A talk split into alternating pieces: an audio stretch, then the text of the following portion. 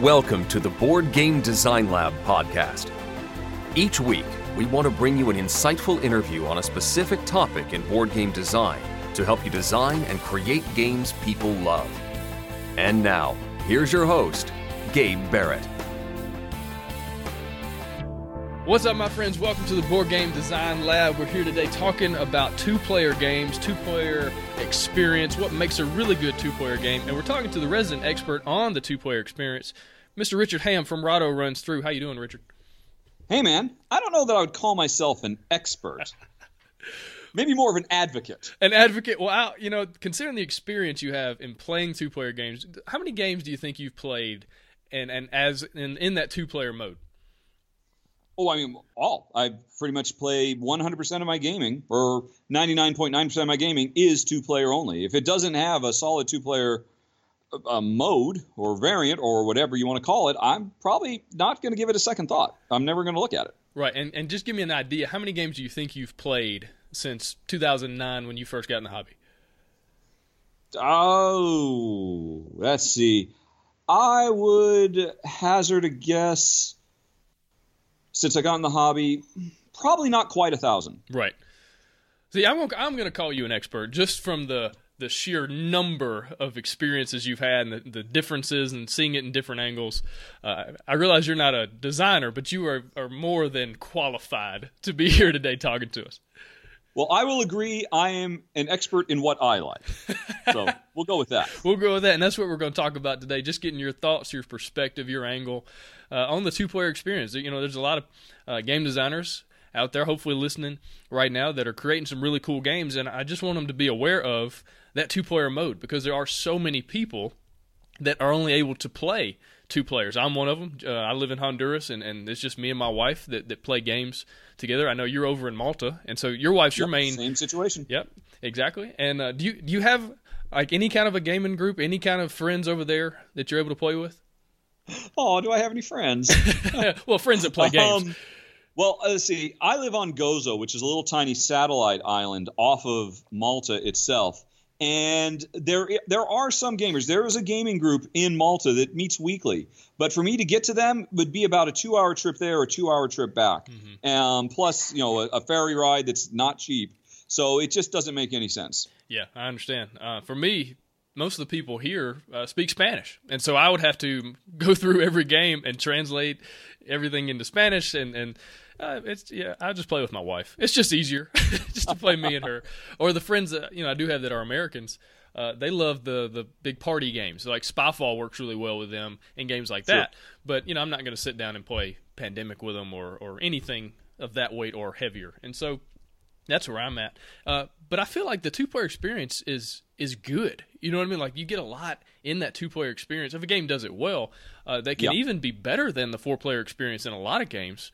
And so I just want to talk about what what makes a good two player experience. Um, what makes a good game scale, like how it scales down and things like that. Uh, so, you know, from your perspective, what what is better in games about the two player experience that you don't get in the bigger play counts?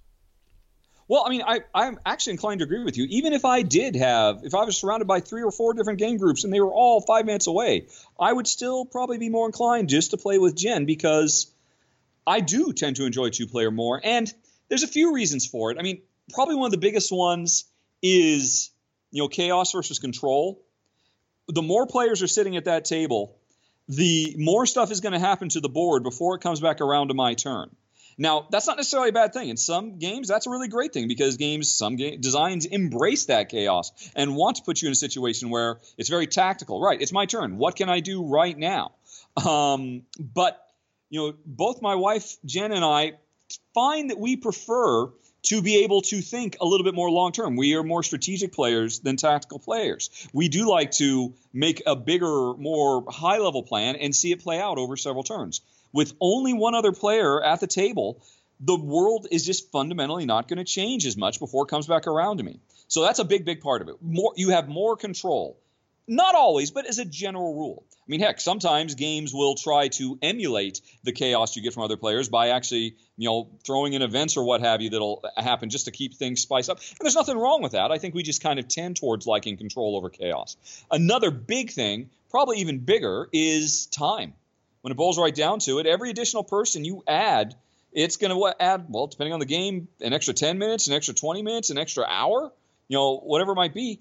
I like to get in, get it done, and move on to the next thing where wherever possible. So, um, you know, I mean, just because, you know, I, I want to do more with less. Uh, specifically, play more games in less time if, if if I ever can. I mean, I don't mind occasionally sitting down for some big epic three hour long game, but if I had my druthers, I'd rather pay three moderately epic games in the same amount of time and get three radically different experiences. So, you know, that's really a big part of it too. But even more than either of those is the fact that I love my wife. She's my partner for life. She's my best friend. There is no better person to play games in the world than her for me. Um, you know, no offense to the other people who I occasionally play games with. They're all very nice and lovely and charming and affable, but they don't hold a candle to my wife. Right. Yeah, I understand totally there. One thing I love about the two player experience is it does allow you to really strategize, to really yeah. think through and come up with this big strategy, and it doesn't nec- it doesn't usually get broken down the way it does in, in a three, four, five player game. And so, uh, but that can also be kind of a detriment. So, what are what are some of the worst things, or the things that uh, make the two player experience worse than the, the bigger play counts? Well, I would say certainly for us, the biggest problem with two player is it almost always makes the game more cutthroat hmm. because of the zero sum nature. If you know you and me are playing with another player, a third party, and I have an opportunity during play to go after you, to destroy something you've done or steal something from you or whatever, uh, that implicitly means that I'm slowing you down, but I'm also slowing myself down uh, because I'm not moving myself forward. I'm slowing you down. Hmm. And that means that third or that fourth or fifth player, they're the ones who come out ahead. So, you know, me making an aggressive move against you, it has to be really, really useful. Um, so I'm not at, I'm not put in a situation quite as often, no matter what game it is, to just rush right out and beat you down. But suddenly, when there is no third party, and every time I stop you, that is moving me forward in equal measure.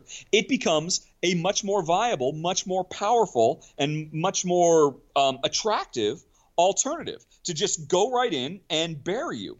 And you know, for some people, that's not going to be a problem at all. Heck, for some people, that's probably another uh, another feather in two players' cap. Yeah, that um, every time I try to you know smash your sandcastle. It's um, you know, it's building mine up twice as fast. But for me and Jen, we don't want to attack each other. We don't want to hurt each other. We want to be able to build something. We want to something we're proud of and do the best we can, but not at the expense of each other. Because I would take no pleasure in actually harming my wife, either in a game or in real life. I mean, it, I, I just cannot do it. And I know a lot of people say, "Oh, it's just a game. You got to put that aside. Bygones be bygones."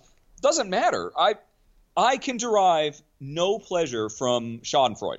You know, I mean, Schadenfreude is a, is an alien concept to me. If I do something that harms her, even if she's totally fine, she's like, "No, go ahead. I I earned. I deserve it. I was way too wide open. You got to come in here. You got to smack me down." I still feel terrible about it.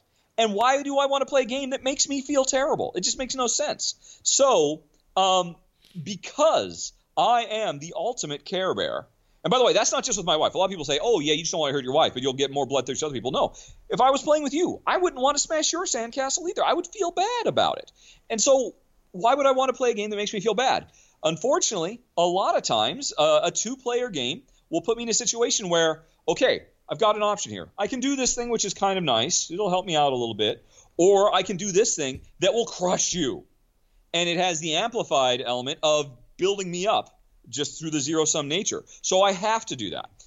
So that's a real problem. There are so many games that Jen and I would love to play, but because they just have a tiny smidge of player versus player aggression woven in, and if you were to play it as a three or four or five player game, it would just be a little bit. Often you wouldn't even do it. In a two player game, suddenly those become huge winning strategies. That means there's a lot of wonderful games. Um, Deus, uh, uh, Seven Wonders Duel. Um, you know, I mean, I, I could list off a dozen games eh, with a little bit of thought that we love the design of, but we just won't touch with a 10 foot pole because in two player and two player only, they become too mean. Yeah, I remember your uh, run through of Eclipse was like that, where mm-hmm. you, you, you talked about at the end, you're like, well, I love building up this over here, but there gets to a point in the game where I now have to go destroy what my opponent has built, and how Yes. the game was just not for you because of that. But you know, in a, in a three or four player game, all of a sudden you can spread that you know attacking out, so you don't feel like oh you're just uh, focused on one player destroying everything they've built. Now you can kind of uh, go over here, go over there, go over there, and it and it doesn't feel as cutthroat or as mean. Uh, Exactly. Yeah. it's funny you talk about being uh, the Care Bear. I've got a buddy that uh, you actually played his prototype for a game years ago at, a, at, at I don't even remember the convention, but uh, it was a Take That game. It's a space battle, one on one, Take That fighting its uh, game, and I'm not going to say the the name because I don't want him to I don't want to embarrass him. But uh, you got to the end of it and you said, "Well, it's a pretty good game, but it's not for me." and and like you crushed him in that moment. And I was actually talking to him the other day, and I was talking about this interview coming up, and he said, "Yeah, he played my game. He said it wasn't for him. Like he was all sad." And I said, "Yeah, but that's because your game is a take that game." Like he, like Rahdo doesn't like games that he's just going back and forth fighting and, Oh, and destroying no! his. Like he, He didn't doesn't understand. Yeah, he didn't know like your character of gaming, so to speak. And so don't worry, I made things right. I made him understand that it had nothing to do with his game so much as just like that's not the kind of game uh, you, you you enjoy. Uh, Yeah. But you know, thinking about designers, it's so important for a designer to realize if you have a game that really self balances itself with the three or four players, whatever, it self balances in that players kind of keep each other in check, or kind of like what you were saying, um, it makes it not as a good idea to attack another player because that third player all of a sudden has an advantage. Now they can come in, or now they get extra points, whatever. Well, that's not going to be the case in that two player experience, and to be aware of that, and to I don't know if there's ways to mitigate it so much, or but at least think through that process. And that kind of leads to the, the next question. What are some mechanics that you think work really, really well in two player games or the two player experience? Well, I mean, I think just about any mechanism can work perfectly well. I mean, I a lot of people say, "Oh, auctions will never work as a two-player game." I can show you plenty of auctions that are fantastic two-player. Worker placement, of course, works very, very well, and worker placement is probably one of the easiest overall game structures to be able to scale down for two-player because you just turn off some of the spaces um, on the board, or you know, there's actually lots of different ways you could do it. Um, but yeah, I mean, I think to flip the question, what would be a game mechanism that cannot be converted into good two-player? I mean, about the only thing I can think of is trade slash negotiation. You know, Settlers of Catan type stuff. Because again, in zero sum, there is no way you and I could ever make a trade because we both have a vested interest in ensuring that um, we come out on top. Again, as soon as you've got that third player, yeah, let's make a trade that's good for both of us because it leaves that third player behind. And in two player, you can't. But you know, short of uh, some stuff like that, I mean, anything can work well with two. Even you know the sacred cows that some designers say can never work with two, like auctions. I mean, Peloponnese is a fantastic two-player auction game, as is uh, Homesteaders. I mean, Homesteaders is a really cool and interesting example of how to integrate interesting two-player additional mechanisms to create in a two-player situation the extra dynamics that would go on with a third player. Uh, you know, through the use of a dummy bidder, where in I forget it's been a while since I played Homesteaders, but the basics is that there is a third bidder who will follow a certain set of rules, and it, it, it he becomes a predictable player. Uh, you know, and some people might say, "Oh, I don't want to play against somebody who's predictable," but a predictable element of the game means that just gives me, as a player, another tool that I can manipulate and strategize over. So there's this predictable third player that will always raise their bid from round to round. Oh, I didn't win this auction. Okay, next auction, I'm prepared to bid one higher, and I'll bid one higher until I eventually win. And then um, for the following auction, I'll fall all the way back down, and I'll start working my way back up to where I win just having that third person suddenly makes that auction um, you know take on this extra level of strategy. And i would suggest takes on an even more interesting level of strategy because again he is predictable. It's another thing. A human being you know if i know you really well and i have a good idea for what you personally value then there becomes this interesting metagame. But if you're a total stranger honestly i think i'd rather play with a dummy because i can actually i mean I, again it comes back to that chaos versus control choice and, and what's more interesting to you as a player. I like having more strings that I can pull pull to um, you know turn the odds in my favor. Whether I succeed or not is another question, but yeah.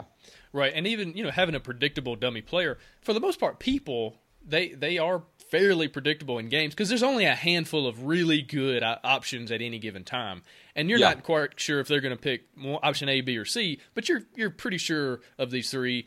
And so for a, a dummy player to be predictable, it kind of emulates real life or simulates real life more so than oh, just flip a card and do some random chaotic thing that might make sense or might make no sense at all, because that could really throw off a game when you when you do that. Sure. Um, I want to come back to mechanics that scale well. You know, talking you kind of touched on that a little bit, but what about a game like Time Stories, where it's very ex- experiential? You know, and so I don't know that this is a mechanic that works or doesn't work with two players, but I know I, I watched your review of or your run through of Time Stories, and you talked about some very interesting issues that I think are important for people designing two players two player games to be aware of. Well, yeah, Time Stories is an interesting situation because for the longest time, when that when that was first listed on Board Game Geek, they proud and loud said, "Hey, this is for three or four players. That's it." And so I had completely ignored the game. I, I was interested in it, but I said, "Oh, three player minimum, forget about it. Never gonna touch it." And then at the last second, right before they released it, "Oh, we have two player rules. We have two player rules." What was their solution for two player? Um, probably the worst example of what a designer can do to scale their game down for two, which is, "Oh, each player controls two characters." So you're really it's a four player game where I'm having to control two characters. Right. And I mean, God, is there a game where that actually works? I mean, don't get me wrong, that can work. Um, you know, in just in terms of a raw design exercise, uh, and in, arguably it gives you even more strings to pull. Oh wow, now because I can play these two characters off each other in addition to playing them off the two that you control. But it changes the the flavor. It changes the character of the game too much whenever a game puts you in that circumstance. And certainly that was true for time that was true for time stories. Because what's brilliant about time stories, time stories really at the end of the day is not that great a game, but it's a fantastic, it's a phenomenal shared experience you can have. I mean, the game is incredibly shallow. Just move from point to point um, and roll some dice to try to Right. you know hit certain targets before time runs out. That's it. It's it's it's couldn't be more shallow. But the interesting thing about that game experientially is the fact that when I move over to this desk in an office, I'm the only person that moves there. I get to reveal the card. I get to look at that card, um, see what see what's hidden inside, what secrets it has, um, you know, waiting to reveal. And this is the brilliant thing about time stories. I don't just read the card verbatim to everybody sitting around the table um, and just become a narrator for the story, which is what every other narrative-driven bo- board game does. Right. Every other one. They have a very strict rule. Put the card back down and describe what you saw. And then instantly, I become a storyteller. And that is amazing. That is the true thing that makes Time Stories special above all else. And so that's great. I love that. And I understand why the developers decide hey, you know what? The more storytellers you have sitting at the table, the more rich and atmospheric the game is going to be. If you have three people telling each other stories, great. If you have four people, even better. So I understand on some level why they decide, well, you know what? We don't even want two people to experience this game because there's just not as much interesting dynamic social elements that come about. Um, and okay, I get that. But then they decide at the last minute, oh, let's have our cake and eat it too, and they and they just say, oh, well, let's just make it a four-player game. Now, time stories with the rules as written means we come into a room. Okay, I'll move myself to the desk and over to the window, and I will literally, as a character, be in two places at once. And um, I'll look at both of these cards and I'll put them both down and I'll describe both of them to Jen. So, arguably, I'm getting to do twice the storytelling, but I feel like I'm half the character.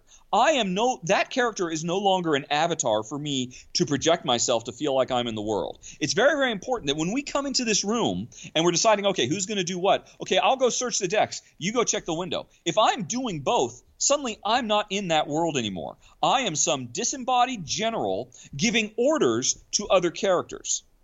And I mean, that's just a, that's a textbook example of how to take something that's a really cool, evocative, and um, engaging experience. If I'm, hey, everybody, I'm going to go check out the table. No, no, no. Now, okay, I'm going to send him to the table and I'm going to send him to the window. That's not my story I'm telling anymore.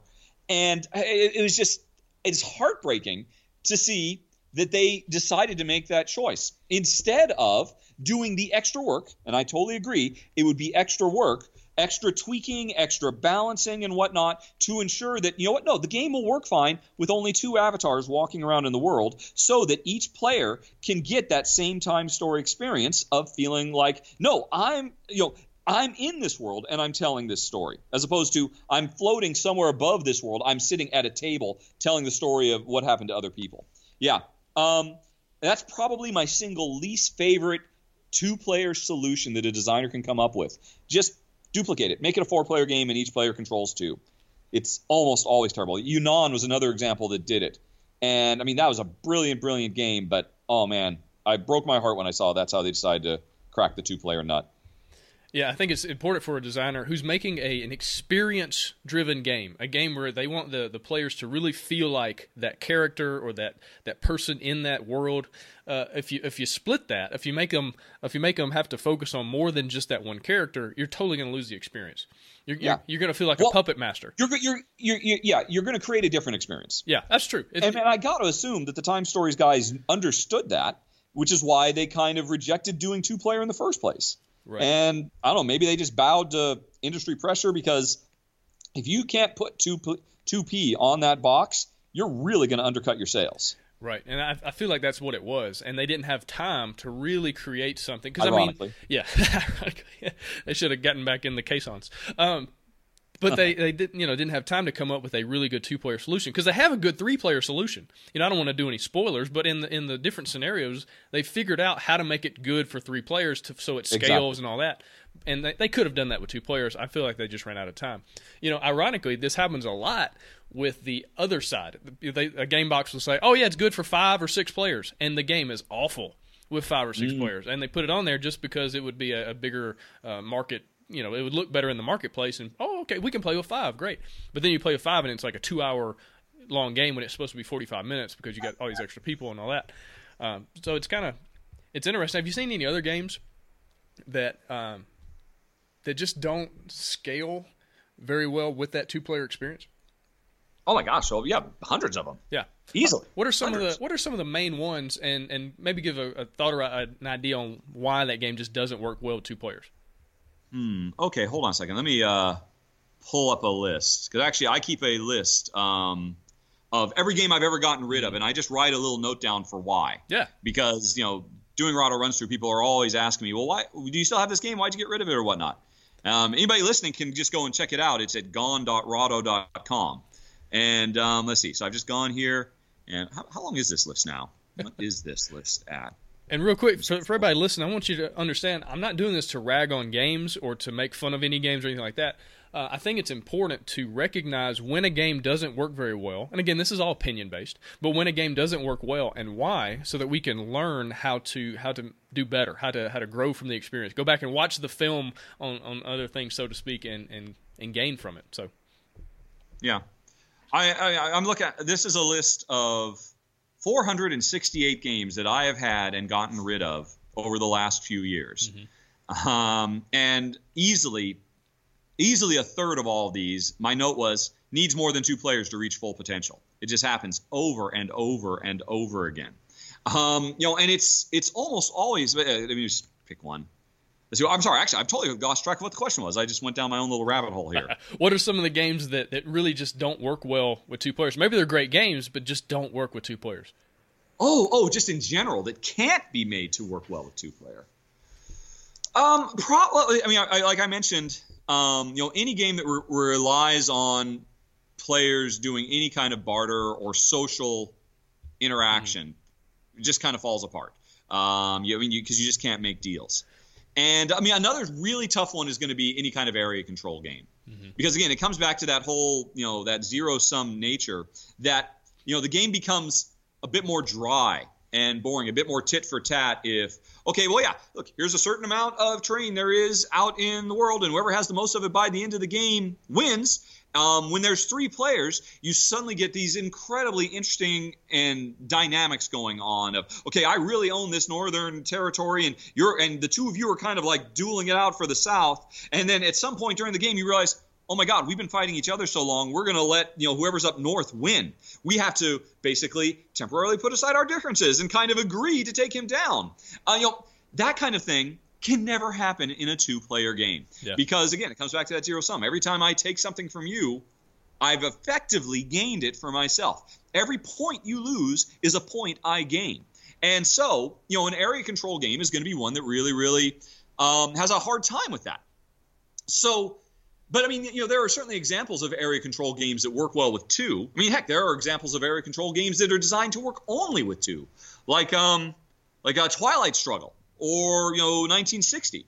So I mean, those games can't be just a straight oh uh, area control. Yeah, you've got your three troops in. I've got to move four troops in. That'll um, and that means your three are out, my three are out. I'll have one left over. You can't. It can't be as simple as that. Suddenly, area control has to take on a different layers of mechanisms. Like oh, once you've allowed me to take a control of a certain area and hold it for a while, it becomes harder and harder and harder and more difficult for it to be taken from me you know, once I'm really entrenched. So you almost have to kind of give up on it. You have to make a choice. As soon as you see me take something, do I abandon what I'm trying to do myself to prevent you from holding on to that, or do I let you get your roots in?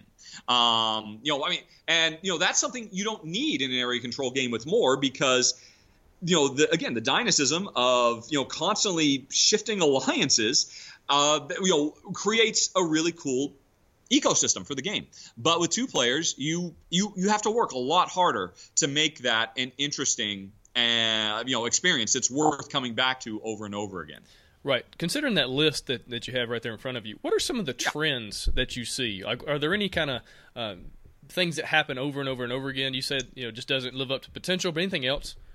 I will tell you by far the single biggest mistake, and I see it over and over and over again, and it's child's play for designers to solve this problem. Uh, it's it's not at all uncommon. It's, it's actually another form of area control to have a progress meter, right?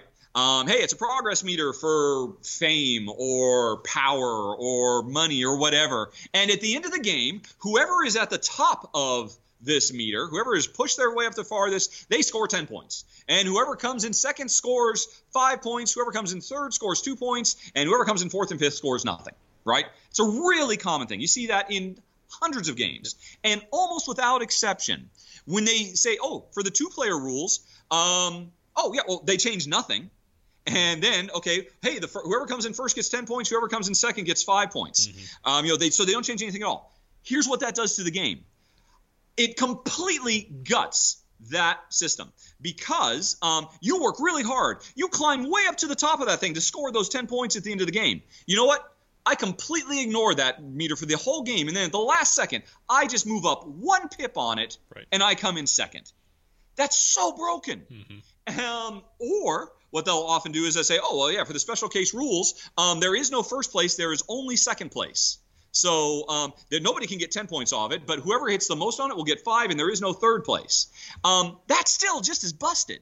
And I mean, don't get me wrong, it works, it functions, but it's it, it loses any zazz that it once had. Super simple solution for that. Um, any designer, whoever wants to put a progress meter, must go and play a two-player game of, oh, oh, oh, what was it? Um, Bel, yeah, Belfort. Is Belfort? Yeah, Belfort, which is a worker placement game, um, which you know has these progress meters. And here's the thing: it's so simple. Um, yeah, okay, they're just you and me. We're playing a two-player game. We're both vying for dominance of this particular progress meter. Um, when it gets to the end of the game, at, when you get to final scoring, take a pip, uh, you know, a piece from a third player, put them at space number seven. That's it. Or right at the very beginning of the game, just put them at seven on that scale of one to ten, and never move them. Now, just by putting that one piece on the board, um, the fight for first or second becomes much more challenging. If you actually want to get first place, you got to move all the way up to eight. That's a lot of work. It means you got to commit a lot of time. Um, and now I can't just c- come in and get second place for nothing. I've got to work to be able to get second place. Otherwise, you know, I can get third. You know, a simple little thing like that, just putting one piece of wood, one token on the board as part of setup, and instantly that battle in two player is just as interesting. It's not as dynamic, but it's just as fulfilling as it would have been with more players. And yet, the number of times I see designers not do that, it is mind boggling to me. Right. It's so much easier not to. And, and I guess in your head, you think, oh, well, this works So let's, let's let's just focus on other parts of the game. But like what you're Yeah. saying with Belfort, just by just by taking the time and the effort to do just come up with one solution can keep the feeling of the game that you're really chasing after. Because just because a game works doesn't mean it's accomplishing what you want to accomplish. Just because it, it functions in that two player mode. Uh, and that, that's one thing I've talked to people about is is focus on the player experience more so than does a mechanic work, does a theme work, all those things. Are the players experiencing what you want them to experience? What, do you want them to experience frustration? Okay, that's that's fine if that's what you want. But if it's not what you want, then then be very very aware of the mechanics in your game, uh, specifically when you're scaling to different player counts. Now, are there any yeah, other? it's definitely. Um, you know, I think it's one of the reasons Stefan Feld is you know one of the cons- most consistently reliable two-player designers out there, or which is you know all his games support four or five players, but they almost always work well with two. Is because I've read this several times. He plays his games tons with his wife. His wife is his number one tester, and I think a lot of times you, I mean, it's it's it's painstaking. It takes a lot of time for a designer to actually properly play test their game, and you know they feel like you know what I'm going to get a lot more testing out of this if I p- test this as a four player game every time because I'm getting four people's worth of input instead of just one if I test it as a two player game. And so the two player invariably falls behind. And as you yourself said, well, okay, yeah, we'll just make a couple of changes. Yeah, that works. Now let's get back to t- play testing it with four or five players so we can, you know, in the same amount of time, get a ton more feedback. And then the two player suffers. Right. Yeah, and it's it honestly it's it's a little it's just lazy. It's just being lazy as a designer. Uh, a lot of times, I'm sure there's other circumstances and other things that play into it, but um, it's it's wanting to get the game out before it's ready. It's not taking the time to really focus on that last five percent of that game to make it great, and just being satisfied with it being okay or good. Are there any other trends that you see in that list of the games you've gotten rid of? Um, let's see. Well, another one, you know, I mentioned up front that, you know, worker placement, generally speaking, is a really good candidate for, you know, two player scaling because all you got to do is just, you know, cut off some of the pieces on the board, right? Easy peasy. But for some games, you know, their design is such that, well, I- we can't get rid of any of these spaces. We, we fundamentally can't because you know, we only have six worker placement spaces. Each one of them is for a different action. We can't just arbitrarily say, hey, let's just remove two of these spaces. Um, and so, well, I guess we won't scale that. And then suddenly, uh, the two player worker placement of this game becomes much more loose. And you know, there's not that same level of tension of, oh my gosh, do I can I get where I need to go, you know, as, as fast as I want to? And you know, that's such an easy thing to, to solve. Uh, uh, Stefan Feld, again, great two player designer. Uh, go back, any designer who is doing a worker placement and you run into this situation where you can't just arbitrarily say, oh, I, I just got rid of 30% of my worker placement spots because you need them all. Look at what Stefan Feld did with Year of the Dragon. Year of the Dragon, you know, the main thing you're doing every round is there's a set of actions and players are drafting for it. Whoever goes first gets that action and everybody wanted that action. So it's the, kind of the equivalent. It's almost a worker placement, but it's just instead of placing workers on a tile, you grab the tile for yourself, right? Um, and so in a two-player game, if everybody could just grab a tile, oh, you grab the tile I want. Well, you know, there's still plenty of other tiles. I'll grab another tile. No big deal. So here's what he did. He says, as part of the setup in a given round, um, take those tiles. What is it? I think there's five of them. Um, take those five tiles, shuffle them up, and make a group of three tiles and a group of two tiles. Now, whoever is first player, he gets to grab either of those groups. And um, by him taking that, not only did he take the one he wanted, he took, if you know, if he takes the group of three, he took two other tiles. And now I'm stuck with just these other two. And I desperately need the one that's in the group he took. Now, that doesn't really fundamentally change anything about the core of the game, but suddenly, um, you know, he didn't get rid of any of the five actions he needed to do. But with this one extra rule that happens with smaller player counts, the game gets just as tight and just as tense. And fighting for first player is just as important as it is with the higher because it's not loose anymore. And you know that is uh, that is a solution that you could easily apply. Like actually, um, what was an example of it? Um, um, um, um, um Islebound is a again, it's not a worker placement game. It has the same basic thing. It's a pick up and deliver game. You're, you're sailing your corsair or your ship from island to island, and the thing is, if um if if if a person is in a space that I want to go to, I can go there, much like a worker placement, but I have to pay a little bit extra. Right? So there, there's a there's a cost to getting in. But the problem is, in a two-player game, the board is so wide open. You know what? That's just never going to happen. I'm not going to pay to go to where you are. I'm just going to go someplace else, and I'll wait for you to move away. Um, and you know, in my run through, I complained about that. That the, the board just isn't as tight as I know it would be if I was playing with a higher player count. And I mentioned, you know, again, borrowing from Stefan Feld, if it were as simple as saying, hey, you know what? If you move your ship um, into a given space, not only that space, but every space around it on the board is considered owned by you. Suddenly, a single player is taking up 20% of the board. And now it's much more likely that that's made things much more difficult for me. And now I've got those same kind of decisions I would have to make. Oh, do I give you the money to go where I need to go, or do I move off someplace else? That's a simple thing you can do. And I was so happy to see they did that. And I haven't actually played Islebound because I never actually got a final re- re- that often happens. I often don't end up getting retail copies of the prototypes I do. But I read that they did ultimately introduce that, and I've read reviews of it as a two player game that say, wow, it's really, really great. It tightens up the board, and it's a simple, natural addition to add. And you know, and that's taking that's taking a concept that was from this action tile selection game and applying it to a pick up and deliver game. But you could also apply that to a worker placement game uh, because it's it's it's more it's that fundamental underlying thing of how do in a two player game we replicate the end result of a three or four player game without having to bog the player down with a bunch of extra minutia and, and upkeep. Simple little things like that, if they just take the time to do it, can exponentially increase the experience. Yeah, absolutely. Any kind any kind of mechanic you can uh, have in your game or add in your game that either gives the first person to go a place uh, a bonus or they get a bigger discount or whatever it is. You just want to make it important, you know, because in a four-player, five-player game, it's important to go to certain places first or to do certain things so so that maybe maybe other players can't or whatever. And so you want to create that same kind of experience in that two-player game because you want to have that tension. I, I, know you've talked about a lot of games uh, that you just felt so abundant uh, in, in, your yeah. resources, and uh, like the game was just so uh, we're we're both so wealthy and rich in resources that it's not as much fun because it's well it's you know you got all these options and all these different uh, choices to make. Yeah. And you know, there's nothing wrong with that. And maybe the designer's going for that. Maybe they want to say right up front, you know what? We want the two-player experience to be more casual and laid back, and that's fine. If that's what you were going for, fine, go for it. But I don't play games just to relax. I play games to be given a series of challenging problems to solve. And so that I can feel good and get that dopamine rush when I do actually solve that problem. Um, you know, that's that's the funda- fundamental chemistry that makes these things addictive. I got oh um let's see another example. You know, I guess this is an example of something is done, but it drives me nuts that it's not done. Um um um was it Rob Daviau's new legacy game? Seafall. The which Seafall, yeah. Seafall. Yeah, yeah, yeah. Uh, it doesn't support two players. Right. Right. And fair enough. Okay, I'm never going to get a chance to play that game.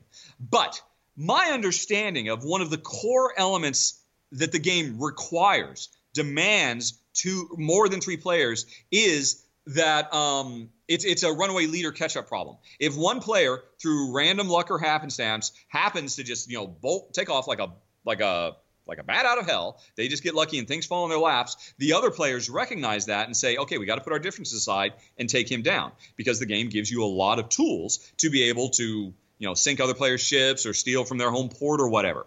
And in a two player game, that will never ever work because if you get crazy lucky and stream ahead, there's nobody for me to collude with to pull you back down. Right? right. So it fundamentally can't work as a two player game. Fine, fair enough. I've made my peace with the fact I'll never get to play Seafall. I wonder, though, could they have not introduced a mechanism that, you know, a simple set of rules that recognizes for two player that if one player pulls out ahead like that, that there is an external third force, third force that will pull them back down. There will slow them down so it gives the other player the opportunity to rubber band up. I mean, rubber banding is a very, very common conceit you see in like in video games like Mario Kart. You know, in in Mario Kart, if uh, you're not doing very well and the AIs just take off and you know you, you lost, the AIs, I mean, they have a rubber band. They cannot get too far ahead. They give you a chance to catch back up. A well-designed game wants to make sure that happens as well because it's not fun for anybody. It's not fun for the person who takes off and can't be touched. It's not fun for everybody else who gets left in their dust. So they do catch up mechanisms where the cost for succeeding becomes higher the further ahead you get of everybody. Um, there's two ways you can resolve that problem. You can come up with a way to do that, or you can come up with a way to let players self-police. Oh, you've pulled out ahead. You're a runaway leader. We'll collude to pull you back down. Two players, you can't do that. Come up with a rubber band. I I understand, you know, Rob decided, you know what? We would rather not do that extra work. I'm not going to say it's lazy on his part. That's a big, complex, heavy game to design. Yeah. I, it just breaks my heart that they couldn't have spent an extra six months. But you know, maybe in a game like that they can't because there's so many permutations. There's so many impacts for every decision that gets made because every decision you make in that in a legacy game is permanent. Right. But it still breaks my heart. I bet you there was a way to do it, but you know the drive wasn't there because two player. I mean, it's weird. You look, you go back to 10 years ago, the board game industry. I recently did uh, my top 10 games that I loved that were published before the year 2009. I just put this video up just a couple days ago yeah, because I got started in 2009, and most of the games I love came out around that time or immediately after. But there are games that I loved before then. In doing my research and going back and looking at older games that I have loved, the thing I notice over and over and over again is, my God, nobody cared about two player back in the late 90s or the early or the aughts or the Audis. They just didn't care. Um, you know, so many games have three player minimums, and if they do have two player minimums, your Power Grids, your El Grandes, they might as well not be there because they're just clearly was not the focus of the game. Um, and it's funny. I mean, I just I kind of count myself lucky that I got into board gaming in 2009, 2010, because it seems like there was a sea change going on at that point where the two player um, experience was um, deemed to be an equal focus. It's weird. When I started doing Rahdo runs through, and my sole focus of the show was on two player, I heard from so many people in the early days, oh my gosh, thank you for starting to do the show because we only play two player and nobody else talks about it. Nobody else focuses on, nobody else mentions how does this play as a two player game? Um, nowadays, I mean, I just in the last six years, I think it's really coming on. You're getting a lot more like you, like me, um, just couple gaming um, you know, either for because of their situ because of their circumstance of geography or just you know the circumstance of their relationship. They don't they don't have other people to play with. So I think it's a golden age for two players. Um, yay! And you know there are there's just a handful of really simple tricks you can apply to most games that make it work. Yeah, and I want to get back into those tricks here in a second. You know, with a game okay. like Seafall, I mean, when you're designing a game that's going to last 15 games or more, I can't imagine the time it would take to come up with that two-player mechanic. I know it is. I know it's there. I know it's possible for that game uh, yeah. to do it, but it would have been so difficult. One one interesting thing I was thinking about uh, the the catch-up mechanics I've seen. So you know, like a lot of games have that mechanic where whoever's in first place has to give a resource or give money or give a something to the person in, in last place. Whoever's in first loses something. Whoever's in last gains something, and it hopefully will balance some things out. Well, if that mechanic is also in the two player game, it can make some really interesting scenarios. I was playing a game, oh, this is sometime last year with a friend of mine, and he was in first place by like two points. I mean, just barely after this round. And then he had to give me this whole, this like really great resource that was going to really help him. Well, now he had to give that to me because I was technically in last place. Yeah. And he looked at me, he goes, This can't be the rule. Like this, there's no way. This is not like we searched that rule book, but it was in the two player game, yeah. just like the regular game. And so I see, actually, that's that's an example of a you know design mechanism that's it's got its heart in the right place. Yeah. But it is almost always a mistake to be so blatant mm. and open with your catch-up mechanisms. You really got to find a good way to hide them. Yeah. Um, you know, like like what's a good example? Um, oh, uh, the city building game, Sunset City, Sunrise City, uh, something like that. Is that the one the where you stack is, the, the stack the cards, the tiles? Yeah, yeah, yeah, yeah. You have really thick tiles. Mm-hmm. Um, you know, as you work your way around the the the scoreboard, you know the the, the victory point track. Mm-hmm. You, you know, the, the, it's broken up into sections so that, yeah, you know what? I'm getting one for one. Because I think, if I recall correctly, you turn money into points in that game or something like that. And I'm getting one for one, one for one, one point for one dollar. But then you hit a wall where, oh, I have to I can't jump into the next section of this until I pay a certain amount of money, or maybe it's when you jump into this, the next section, um, you know, it, it gets more expensive. The notion of, you know what, the more successful you are, the tougher things get for you because you've got more stuff going on. Um, oh, oh, oh, um, Martin Wallace's A Few Acres of Snow is brilliant. It's a deck builder um, that's crossed with a war area control game. Every time I take a new plot of land on the map, um, that is represented by me having to add a bunch of command cards related to that plot of land into my deck. Um, and those command cards only have very, very limited use. They kind of clog up my deck, you know, because, oh, I'm out on the front. I'm trying to take over this spot, but I get a bunch of cards that have to do with this piece of land I got way back early in the game. They're just wasting. So the fact that I'm being more successful in pulling ahead is creating additional problems for me to solve because I'm a captain of industry. I'm a captain of this huge big nation, and it's tougher to keep all my ducks in a row. Whereas the player who's in last place, the player who's fallen behind, I've got a tighter, slimmer deck that is designed for victory. That is, you know, that's just as blatant and transparent a catch up mechanism as what you just described but it's not because it feels natural. Mm-hmm. It feels like uh, you know an organic progression of what would just happen in this simulation, as opposed to because you know in the real world, winners aren't forced to give money to losers. right. Um, now, but they can be. You can find ways. I mean, you know, in the real world. Well, I won't. I don't want to go down too far into the so we can get taxes world, and whatnot. Yeah. It's not all that uncommon that higher earners are in a higher tax bracket and therefore pay more in taxes.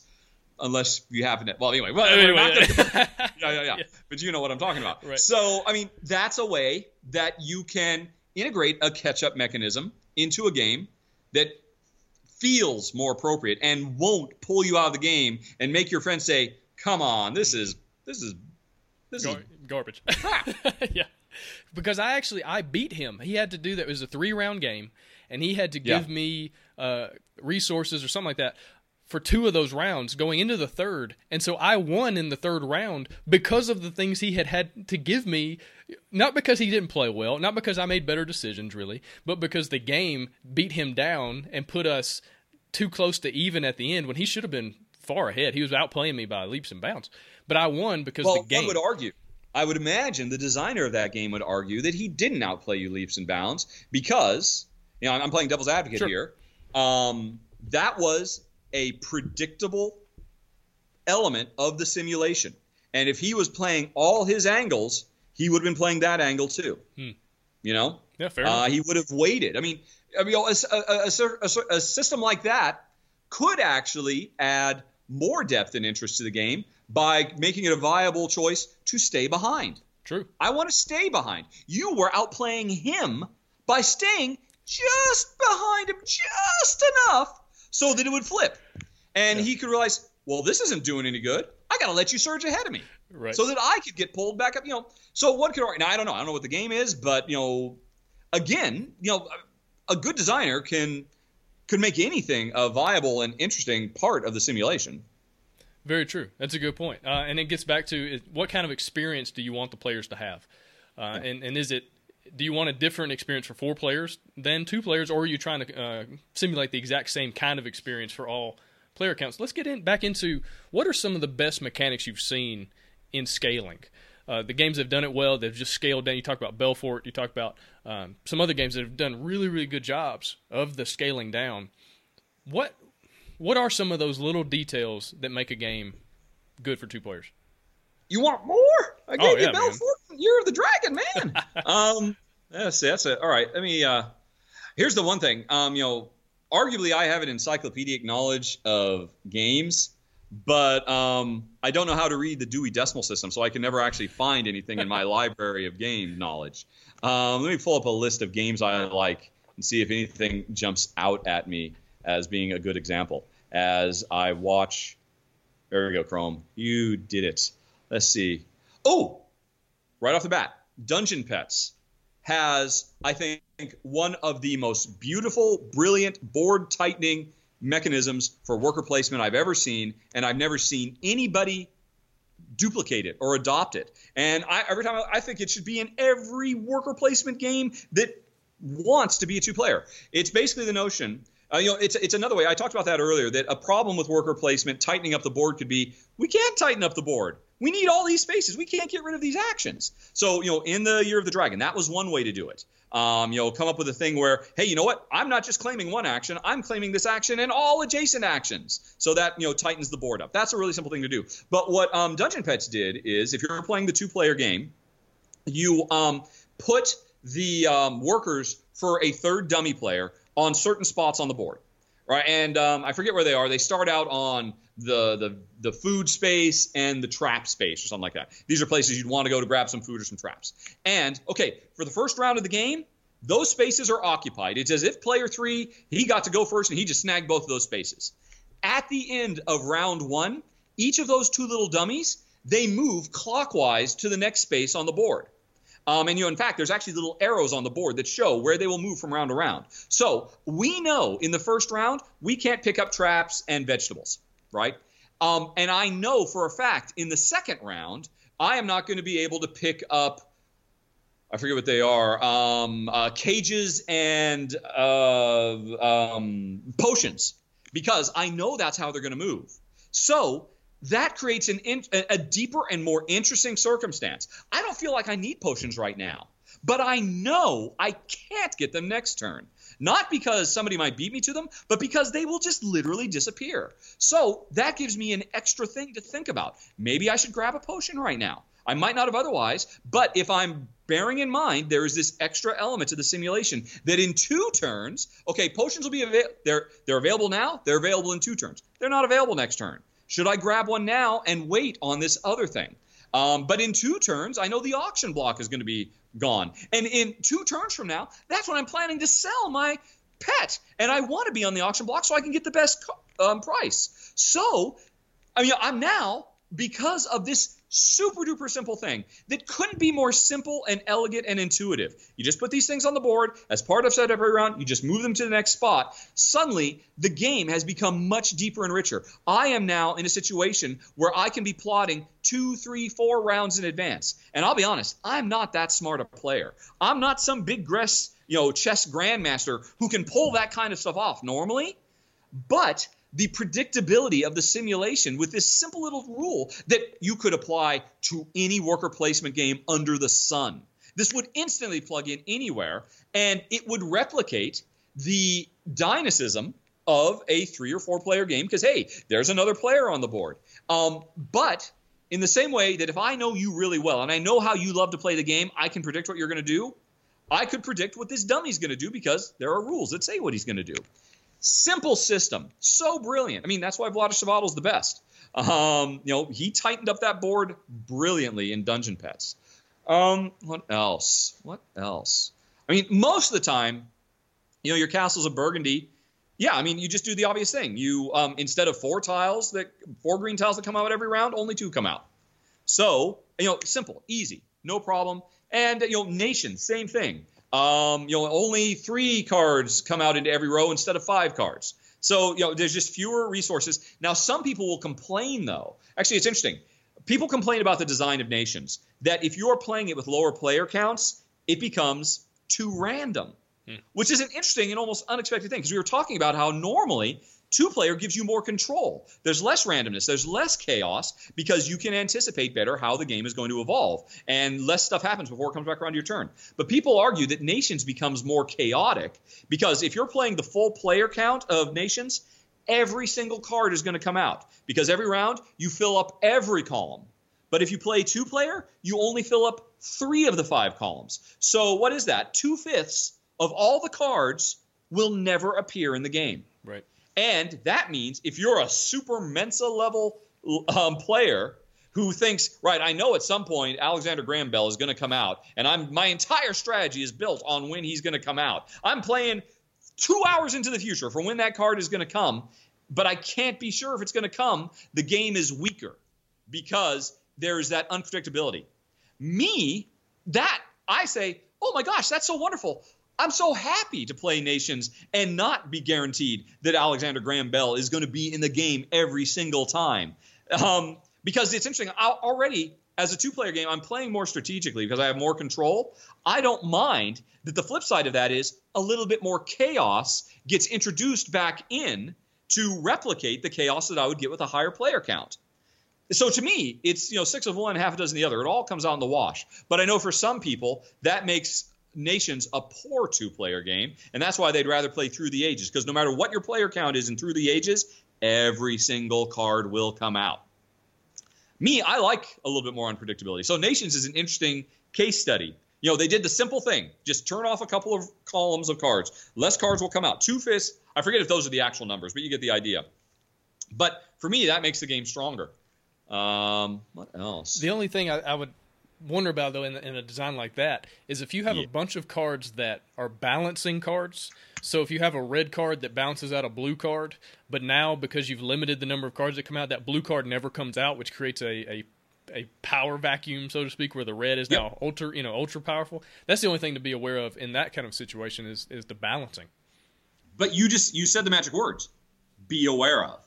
True. That's only a problem if you have a situation where noobs are playing against advanced players and the advanced players are kind of dicks and don't clue their friends into the fact that oh by the way I'm really good at this game I just want to give you a couple little hints so you won't get completely destroyed by me because we're playing a two player game there may or may not be a surplus of blue cards, and that makes them less valuable. Right. So you might not want to try and monopolize those. Um, you just have to bear that in mind. I'm going to bear that in mind. You do it too. And I mean, it just becomes your example, which is totally valid. That's the nation's issue that people have. That just means it's a it's a risk you have to take. Grab that card, knowing that its complimentary card may never show up. Maybe you shouldn't grab that card. Um, you know, it adds an element of unpredictability. But you know what? I don't know. I like occasionally rolling dice in a game. Mm-hmm. I like a little bit of unpredictability. Um, now, there, there can be too much uh, you know, there are certainly plenty of games out there that make you roll the die way too much, and um, predictability goes out the window. Um, but a bit, uh, you know, I, you know, I liken rolling dice to salt. You know, a little bit of salt just kind of sharpens the meal and just makes it so much better. Too much salt destroys it. I think the same is true of randomness and unpredictability. So I don't mind a little bit of unpredictability, but I know there are some people, die-hard, super, what's the word, grognards, who want, you know, perfect information. Um, you know, and that's fine. It's just you know different strokes for different folks in terms of you know the way games work. Yeah, absolutely. Uh, let's get one more mechanic that you think works really well, and then let's oh, go into some ad- advice you would give for for designers creating two player games or, or trying to scale their games down. One more. One more. Pick a good one. Okay, well, you know this has kind of been broached but I, I, I, you know, but just kind of in a in a roundabout way. But I'm just going to talk about dummy players in general because it's interesting. Dummy players are kind of a dirty word to a lot of players out there. Oh, it's got a dummy player. Is that their solution? I refuse. Yeah. I refuse to play, sir. Um, I never get that. Um, and I don't think that's the designer's fault. I think that's the player's fault for not recognizing that a good dummy player, I mean, yeah, there can be such thing as a bad dummy player, a dummy player where they, the designer tries too hard to replicate everything that a regular player would do, and it just becomes onerous and burdensome, and you're just like, I want to make this dummy go away because it's a, it's just slowing down the flow of the game. But a good dummy player, um, like uh, like that, that example in Belfort I mentioned, where oh yeah, the only thing the dummy player has to do is just occupy a space on the board, or you know the dummy player in Dungeon Petz. That enhances the game because again, it comes back to what we were talking about right up front. It gives me in a two-player game more to think about. I think, and this is blasphemy for a lot of people, Seven Wonders, you know the modern Antoine Bauza card drafting classic that everybody loves best player count for that game, as far as I'm concerned, two. Really? It is at its absolute best as a two player game because they introduce what's I think it's called the free city. Uh, you know, it, it, it's a dummy player. Now, all that dummy player does is just sits over to the side and becomes another resource that you and me playing the game can exploit and manipulate. Now, uh, if that were a real human being, if that were Bob, I can exploit and manipulate Bob, but um, you know, in, in, a less predictable fashion because I don't know exactly what he's going to do. I don't know what he's going to hold off and stuff like that. But the free city, I know exactly what they're going to do. I know exactly when they are going to pay money to buy my lumber because they don't have their own because I'm the one who whispered in there, hey, you want to build that wonder that needs a lot of lumber because I'm the only shop in town for lumber, baby. Adding that just makes the game deeper and richer and more exciting. Anybody who says no, that makes the game awful for whatever reason. I don't understand why. It's so much more fun. There's so much more depth and complexity while still being very um, intuitive and elegant and simple to understand. It's it's absolutely lovely. It's weird. Seven Wonders officially isn't a two-player game. They, are almost kind of ashamed to admit, oh, by the way, we've got this little two-player variant. We'd really rather you ignore it. It's like it's the best version of the game because it's so much. It's all about me interacting with you, but I have an extra tool at my disposal. And the most interesting thing about it is it's a tool that you and I share. We have joint custody of this free city. And that's just a whole nother wheel that has to spin in my head as we're playing the game. It's why Seven Wonders isn't best at two. It's absolutely mind boggling to me. So my advice would be I, I don't know. I, I want to say my advice is designers don't listen to those crusty old dinosaurs who hate um, dummy players. Dummy players done well rock the house. And you just got to wait for those guys to get old and die. Um, because a new generation is coming up of, of couples gamers who want deeper, richer experiences, who aren't afraid of having a more complex simulation by having a dummy player. I, I don't know. I, you, you gave me the platform, so I'm just going to sing the praises of dummy players. Awesome, man. Well, I appreciate it. Hey, that's uh, that's our time today, right? I really appreciate your insight, your perspective, your thoughts on the two-player experience.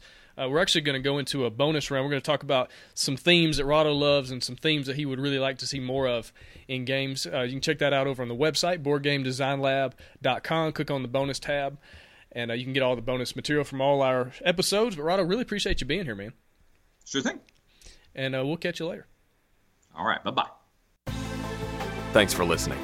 Find all sorts of game design resources, bonus material, and chances to win free games at BoardGameDesignLab.com. And until next time, keep designing, keep playtesting, and keep creating great games. Did I mention keep playtesting?